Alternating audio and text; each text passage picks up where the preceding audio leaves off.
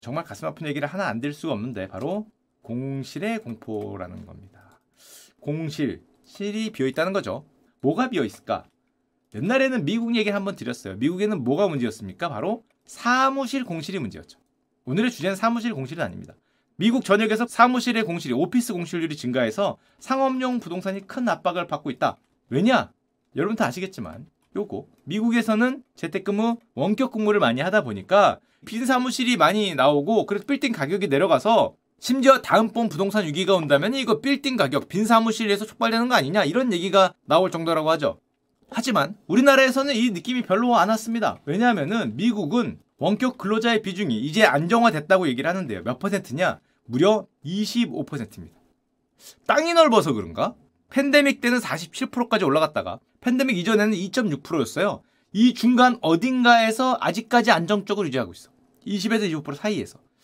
장기적으로도 이 정도로 유지할 걸로 많이 보는 것 같아요. 옛날처럼 팬데믹 이전인 2.6%로 돌아간다고 보는 사람은 거의 없는 것 같습니다. 내려오더라도 20% 선이 아닐까라고 얘기를 하는 것 같은데 근데 문제는 정말로 여기서 유지를 하고 더 이상 이렇게 내려오지 않는다면 이렇게 간다면 과거 대비해서 지금 여기가 다 빈 거잖아요 사무실이 사람들이 그만큼 줄었다는 소리죠. 미국 입장에서는. 게다가 현재 저 정도가 줄다 보니까 실제로 사용되는 사무실 공간이 팬데믹 이전에 절반까지 줄인 게 아니냐. 그리고 상업용 건물의 임대 기간이 보통 4년에서 7년이니까 이 기간이 지나면은 더 크게 비지 않겠냐. 예를 들면 이렇게. 시간이 지날수록 저 계약들이 돌아오면서 재계약을 안 할 테니까 문제가 더 심각해지고 2030년쯤 가면 공실이 대단히 많이 커지지 않겠냐가 이제 미국의 고민이었습니다. 그래서 뭐 미국에서는 옛날에 보여드렸지만 저 공실을 뭐 아파트로 만들자. 어쨌건 좋은 자리에 있으니까 아파트로 전환하면 살려는 사람들이 많지 않겠냐. 이런 아이디어들이 나오고 있죠. 그런데 이건 미국이잖아요. 근데 우리나라에서는 딴 얘기죠. 왜냐? 대한민국에서 사무실 오피스 공실률은 제 생각에 이젠 올라갈 것 같은데 주변을 보니까 심상치 않아요. 올라갈 것 같은데 하여튼 장기적으로 내려오고 있었습니다. 왜? 미국 원격 근로자 비중이 이렇다며요. 아까 전에 이거는 미국이죠.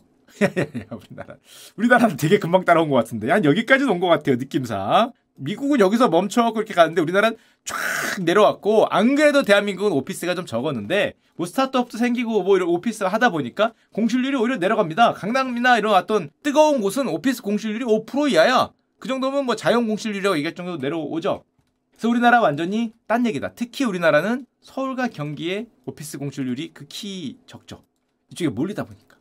여기만 오피스 공실률이 굉장히 낮, 물론 지방은, 지방은 지방은 대단히 어려움을 겪고 있는데 서울, 경기 입지 전체가 여기 많이 몰려 있으니까 전체 비중으로 보면 그래도 오피스는 좀 안정화되는 그런 모습이었죠. 자, 그런데 제가 생각하기에 여러분도 그렇게 생각하실 것 같은데 대한민국에서 스마트폰과 코로나로 인한 언택트 혁명에서 가장 큰 변화가 뭐였을까? 미국은 지금 보셨듯이 원격 재택근무라고 하잖아요. 20%에서 25%가 원격이나 재택근무를 한다. 대한민국은 이건 안 따라간 것 같은데 배달이나 유통혁명은 많이 따라갔죠. 게다가 대한민국의 자영업 비중이 미국의 3배 이상, 일본의 2배 이상, OECD 중에서 가장 높은 거는 뭐 이제 다 아는 사실입니다. 일본도 10%가 안 됐는데 우리나라는 자영업 23%가 하죠. 다들 뭐 하시는지 모르겠어. 하여튼 높아요. 기승전 치킨집이란 말이야. 기승전 피자집, 기승전 커피숍. 이게 대한민국의 주로 통로인데 방금 전에 보여드렸듯이 배달 유통혁명으로 돌아다니면서 밥 먹는 사람도 줄고 돌아다니면서 쇼핑하는 사람들 줄고 더구나 아이도 줄고 학생도 줄고 학원도 디지털 수업으로 줄고 학교 부근 상권이 악화되고 심지어 은행사 증권사 등도 지점도 축소해요. PC방도 줄어. 노래방도 줄어. 헬스장 만 들죠. 주력이 음식점인데 배달이 증가하고 청년 인구가 감소해요. 자, 이런 상황이 펼쳐졌죠. 자, 그랬을 때 왠지 걱정이 되는 게 바로 동네 상가죠. 와, 저 어렸을 땐 진짜 많이 다녔는데, 야, 동네 상가에 가본 횟수가 확실히 좀 줄은 것 같다는 생각을 하거든요. 저만 그런지 모르겠는데, 자료 만드느라 처박혀 있어 그런가, 골방에 처박혀 있어 그런가, 동네 상가 이용을 이젠 다 이걸로 하지, 돌아다니면서 이용을 해본 지가 굉장히 적은 것 같다. 그래서 혹시 공실률이 엄청 늘지 않았을까? 라는 걱정으로 자료를 한번 봤습니다. 현재 2024년 3분기 기준, 한국 부동산원 자료인데요. 공실률이 13.6%입니다. 높습니까? 옛날에 4% 6%대였어요. 15년 전에 상가 전성기 그때는 상가가 부족했어. 공실률이 쫙 많이 지어서 10%까지 올라오다가 안정되다가 2018년을 기점으로 올라가기 시작합니다. 10, 11, 12, 13, 이제 한 14% 근처를 찍을 것 같아요. 물론 10에서 13포인트 간 게 공식 지표니까 전국 전체이기 때문에 한 30% 늘었지만 그래도 이 정도면 생각보다 괜찮은데 라고 생각을 하고 좀 세부 지표를 봤더니 도시별로 보면 부산 같은 경우에 9.6%를 찍다가 15%를 찍었어요. 대전은 9%를 찍다가 16%가 됐습니다. 광주도 한 10% 찍다가 17%가 됐어. 야, 이 정도면. 일단 두 배 조금 안 되게 늘었죠. 공실률이. 16%, 17%, 두 배 조금 안 되게 늘고 이 자료를 보다가 가장 놀라웠던 곳이 세종시 뭡니까? 세종시. 세종시 중대형 상가 공실률이 아 이거 평균이잖아, 평균. 25.7%. 이 말인즉슨 잘 나가는데 빼면은 거의 두 개 중에 하나, 세 개 중에 하나가 비었다는 거죠. 물론 세종시에 사는 분들이 옆 도시 가서 장을 많이 보죠. 서울로 올라온다거나 그리고 상권이 아직은 좀 만들어진 지 얼마 안 됐으니까 미성숙한 것도 있고 온라인 주문도 많이 하는 젊은 분들이 많이 살고 그래서긴 하겠지만 25.7% 게다가 저런 신도시 같은 경우는 이 상업 업무용지 비중은 좀 낮는데 집합 상가 비율이 높다고 합니다. 한마디로 뭐예요? 빽빽하게 만들어져 있는 이런 상가들 쫙 있는 이런 상가가 높다 보니까 한마디로 대형 상가들이 많다 보니까 더 어려움을 겪고 있고 그러면 저건 중대형이었고 소규모 상가는 어떠냐? 역시 2017년 18년을 기점으로 5%를 쭉 유지하다가 올라가기 시작합니다. 5%, 6%, 7%. 물론 아직은 아직은 그래도 각도가 그렇게까지 높지도 않은데 어쨌건 추세가 올라가고 있는 중이고요. 그리고 이것도 놀랍게도 세종시는 이게 뭐, 뭐, 이거는 아마 대형 뭐가 등장한 것 같아. 롯데. 뭔가 대형 그런 뭐 복합 무슨 몰이 등장을 해서 거기가 텅 빈 게 아닌가 생각하는데 이게 점프를 했죠. 세종시 요즘 가보면은 저 상가 공실률 문제가 세종시에 굉장히 큽니다. 저거 해결하려고 막 세종시도 노력을 하고 있는데 뭔가 빵빵빵빵 터지면서 지금 공실률이 세종시 같은 경우 되게 높게 올라간다고 할 수 있고요. 그리고 결정적으로 요즘에 저런 상가 같은 수익형 부동산의 최악의 상황이라고 할 수 있는데 뭐냐? 고금리입니다. 국고채 10년물 금리가 현재 4.3이에요. 불과 2년 반 전에 1.3이었습니다. 이 3%포인트 정도가 오른 게 이 수익형 부동산에는 어떤 차이를 갖고 오는지는 아마 해보신 분들은 굉장히 잘알 거예요. 이거는 정말 극악의 처방이라고 할 수 있는데 그러면은 이 수익형 부동산이 매매가 대비 최소 임대 수익률이 무조건 5%는 넘어야 근데 누가 5%로 하겠어? 예금 수익률이 5%인데 근데 상가 임대 수익률이 5% 넘기도 쉽지 않죠. 자 그런 상황이라고 할 수 있고 아니면 그냥 저렴하게 임대 주면 되냐? 자, 여기서 문제가 생기죠. 저렴하게 임대 주면 되지 않을까? 여러분 다 아시겠지만 혹시라도 모르실까봐 보면은 저런 수익형 부동산의 가격, 이게 가격입니다. 가격은 어떻게 나옵니까? 1년 임대료를 수익률로 나눈 게 가격입니다. 왜냐면은 이게 수익형 부동산이잖아요. 그래서 예를 들면 월 100만 원, 연에 1200만 원의 임대료 수익을 주는 그런 상가가 있으면 기대 수익률이 5%라 그러면 2억 7천만 원에 나오죠. 0.05로 나누는 거니까 보증금을 더하면 2억 7천 정도가 되는데 문제는 만약에 내가 임대 수익률을 낮춰준다. 월 80으로. 그러면은 1년에 960을 벌게 되고 상가 가격 얼마가 됩니까? 2억 2천이 돼. 눈 뜨고 5천이 날라갔습니다. 자, 그러면 아, 예, 가슴이 아픈데 임대료를 낮출 수 있어요, 없어요? 이게 문제가 생각보다 큽니다. 불과 월 20을 낮춰줘서 그래 200만 원 정도 내가 낮춰줘서 나가면은 그 임대를 하겠는데 이 갑자기 상가 가격이 5천만 원 정도 내려가는 거예요. 그러니까 이걸 낮출 수가 없이 들어올 때까지 대기하는 수요가 있게 되고 물론 이 표를 잘 보면 그럼 결국 뭐가 되면 돼요? 임대료를 올리거나 금리가 내려가면 됩니다. 그럼 상가 입장에서는 이게 트이는 거죠. 가격이 올라가니까. 임대료를 올릴 수 있거나 기대 수익률을 내리면 되는데 저 기대 수익률이 뭡니까? 금리예요, 금리. 근데 요즘 고금리 시대잖아요. 만약에 5%가 3%로 낮출 수 있으면 가만히 앉아서 상가가가 1억 5천이 올라가는데 요즘엔 거꾸로죠. 가만히 있으면 금리가 올라가요. 가만히 있으면 손실이 커지는 시대입니다. 그래서 이걸 상가로만 볼 게 아니라 잘 생각해 보면 이게 최근에 문제가 되는 부동산 PF가 어려운 결정적인 이유 중의 하나입니다. 금리가 올라가요. 가격이 내려가. 금리가 급등하니까 수익형 부동산의 가격이 추락해요. 근데 지금 대부분의 부동산 PF가 금리가 1에서 2%에 진행이 됐어요. 근데 5에서 7%가 되니까 여기에 돈을 늘려는 사람들이 없죠. 올스톱이 됐어요. 올스톱. 수익형 부동산 PF는 지금 올스톱이라고 보면 됩니다. 그 누가 들어오겠어? 가격이 그렇게 내려갔는데 옛날 그 가격으로 들어오라면은 안 들어오잖아요. 기존 투자자들은 이미 엄청난 손실이 발생했죠. 상가 투자한 분들은 뭐 말할 필요 없고 지금 올스톱이 돼 있다고 할 수 있고 그래서 부동산 PF 시장이 지금 어떻게 돼 있냐? 상가 같은 수익형 부동산이 이렇게 돼 있습니다. 만기를 연장하면서 버티고 있어요. 상가하고 똑같아요. 기다리는 거. 금리가 내려가거나 수익이 올라가거나 임대료가 올라가서 가격이 올라가기를 기다리고 있는 거예요. 못 들어오고 부동산 PF가 만기 연장을 하고 있는데 자 그러면 버티다가 만기 연장이 안 되면 어떻게 될 거냐? 상가가 버티다가 여러분들이 대출받아 상가 샀는데 결국에는 안 들어와. 그러면 청산을 해야 되잖아요. 그럼 상가를 공매로 넘겨. 그러면은 손실이 얼마가 나겠습니까? 추정 손실이 확정 손실로 변하죠. 저게 그래서 안 돼요. 본 PF 투자로 이어지지가 않고 지금 만기 연장으로 가격이 내려갔기 때문에 지금 보시면은 약간 딴 얘기긴 하지만 정부가 PF 대출 보증 요즘에 확대하고 있죠. 보증 대출 한도도 늘리고 있습니다. 왜? 터지면 안 되거든.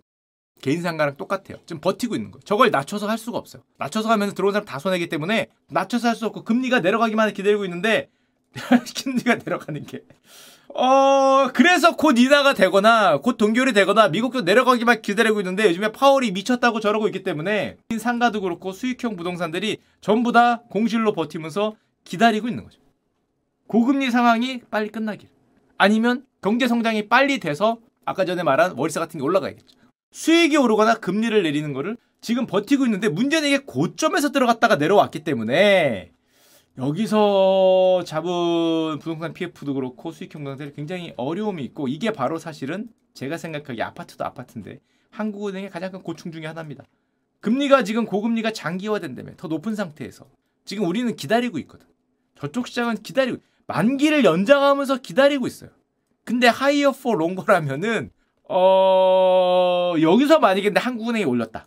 그러면은 뭐가 됩니까? 아까 전에 보여드렸던 이 산식을 다시 한번 보면 금리를 올렸다. 이걸 올리는 거죠. 그럼 어떻게 됩니까? 부동산 가격이 더 내려가. 여기 지금 기다리고 있는 사람들 목이 여기까지 찼는데 부동산 PF도 그렇고 저런 수익형 부동산들이 이게 더 내려가요. 지금도 아마 마이너스 50% 이상 났을 텐데 이게 더 내려가면은 이게 청산이 돼서 나올 수 있겠죠. 이게 청산이 돼서 나오면은 문제가 있기 때문에 그래서 지금 어떻게든 연착력이 중요한 걸로 간다고 할 수 있고요. 수익형분석이 어렵죠. 그래서 그 다음에 이거 요즘에 우리나라에서 신문에서 많이 나오던데 지식산업센터라는 게 있습니다. 저는 굉장히 잘 알고 있어요. 왜냐? 근무해 봤었거든. 옛날에. 옛날에는 근데 지식산업센터라고 안 하고 아파트형 공장이라 그랬는데 제가 근무하던 시절에는 옛날에 구로공단, 지금의 구로디지털밸리에 있었는데 이게 뭐 하는 데냐? 그냥 빌딩인데 아니 공장이에요. 생산 시설이 있습니다. 엄청나게 큰 엘리베이터 있어요. 한 뭐 3m, 3m 가까이 되는 뭐 정말 큰 엘리베이터, 자동차도 들어올 수 있을 만한 엘리베이터 같은 것도 있고 안에 생산 시설이 있는 아파트형 공장이에요. 그랬는데 원래는 그래서 뭐 제조업이나 아니면 이런 뭐 하는 사람들이 도시에 들어와서 공장을 할 수 있는 지리적 이점도 있죠. 조금만 돈을 더 내면 이런 장점이 있었는데 문제는 부동산 상승기 때 이걸 수익형 부동산의 일종으로 취급을 했습니다. 투자 상품으로 취급을 한 거죠. 그래서 부동산 PF도 그렇고 여기 투자 상품으로 많이 들어갔어요. 생산 시설을 설치할 수 있는 지식 산업센터, 도심 내 공장. 2014년에 600개 하던 게 2022년 말에 1474개가 됐고 개수가 두 배가 문제가 아니라 크기가 커졌기 때문에 어, 엄청나게 증가를 한 거죠. 저 양이. 그리고 이걸 누가 책임졌냐? 저기 이 엄청난 양을. 사실은 실제로 일할 제조업이나 공장이 들어가졌으면 우리나라 팽팽 돌아갔겠죠. 정말 팽팽 돌아다 좋았는데 2018년 이후에 부동산 투자 붐이 오니까 이거를 부동산 PF도 그렇고 개인도 그렇고 레버러지 투자 상품으로 생각해서 지었다는 게 문제입니다. 기업을 할 의사가 없는데 많은 투자가 실행이 된 거죠. 가격 오른다고. 게다가 저 지식산업센터 같은 경우에는 기업 활동을 위한 건물이다 보니까 세금 감면 혜택이 많아요. 이런저런 세금 감면 혜택이 있고 주거용 건물이 아니다 보니까 LTV 이런 것도 되게 자유로워. 그 다음에 주거용 건물 제한해서 자유로워요. 무슨 1가구 2주택 뭐 이런 거에 자유로워요. 이거 뭐 공장이니까 일종의 일종의 공장으로 취급을 했는데 그래서 개인이 LTV가 70% 법인이 80%까지 나옵니다. 그래서 여기서 제조업 활동 잘 하라고 공장 잘하고 기업 활동 팽팽 돌리라고 원래 만들어야 되는데 이거를 레버러지 투자 상품으로 들어간 거죠. 심지어 비워두고 투자해서 들어가면 누가 들어와야 될 거예요. 근데 아까도 얘기해드렸지만 금리가 올라. 그러면은 이 가격이 떨어지잖아요. 아까 이게 똑같아. 상가랑 똑같이 어떻게 할 수 없는 거기에 딱 걸리는 거죠. 이게 얼마나 가격이 치솟았었냐? 옛날 2022년 기사를 갖고 오면 아파트 값과 맞먹었다. 야 근데 이거 야, 아파트는 주거용이고 뭐뭐 그래 뭐 들어와 아무리 비어도 들어와 살 사람은 있잖아요. 하다못해 전세라도. 근데 이 상가도 그렇고 지식사업센터 그렇고 비면은 답이 없어요. 전세가 뭐 어디 있어 여기 월세로 들어와야 되는데 아까 말씀드렸지만 월세를 낮추기도 쉽지 않고 낮춰 들어오면 가격이 내려가잖아. 그 낮춰도 안 들어와. 아파트랑은 좀 다르죠. 상가도 그렇고 지식사업센터 그렇고 비면은 안 들어오는 공실이 엄청나게 문제가 됩니다. 아파트는 공실이라는 게 우리나라는 잘 없죠. 수도권은. 여기는 공실이 문제가 생겨요. 이 평당 3천만 원이라는 게 입주 당시보다 3배. 이때도 공급 과잉의 우려의 목소리가 있었는데 왜냐하면 가격이 계속 올라주면 상관없는데 손바뀜이 되니까. 문제는 가격 오르는 게 끝난다. 근데 실수요자가 없다. 만약에 들어올 기업이 없다. 상가에 들어올 사람이 없다. 뭐 이렇게 되면은 아파트는 살기라도 하지. 이게 문제가 되는 거죠. 한마디로 쭉 치솟았는데 부동산 붐이 딱 꺼지면서 게다가 스마트폰을이나 언택트 혁명 이런 게 오고 수요는 줄었는데 우리는 공급을 계속 늘렸죠. 돈이 된다고. 그래서 부동산 붐이 딱 꺼지면서 고금리, 경기 침체, 공급 과잉에 3단 펀치를 딱 맞는 순간에 거래 절벽입니다. 아파트는 가격을 낮추면 판매가 돼요. 그래도. 근데 여기 공실이잖아. 그리고 여기는 가격을 어디까지 낮춰야 판매가 될지도 알기 힘들어요. 왜냐하면 거래가 안 되는 소형 비상장 주식이라고 생각하면 됩니다. 이걸 얼마까지 낮춰야 팔릴 건가? 그렇다고 무작정 낮출 수도 없고 게다가 이런 상품 같은 경우에는 LTV가 아까 80%였잖아요. 레버러지 상품이야. 레버러지로 들어가서 몇 퍼센트 이하로 팔면은 다 적자야. 내 돈이 들어가게 문제가 아니라 더 뱉어내야 되는 그런 상황에 빠지기 때문에 지금 고금리 경기 침체 공급 과잉의 3단 펀치를 맞아서 정말 어렵다. 정말 저쪽은 공실의 문제.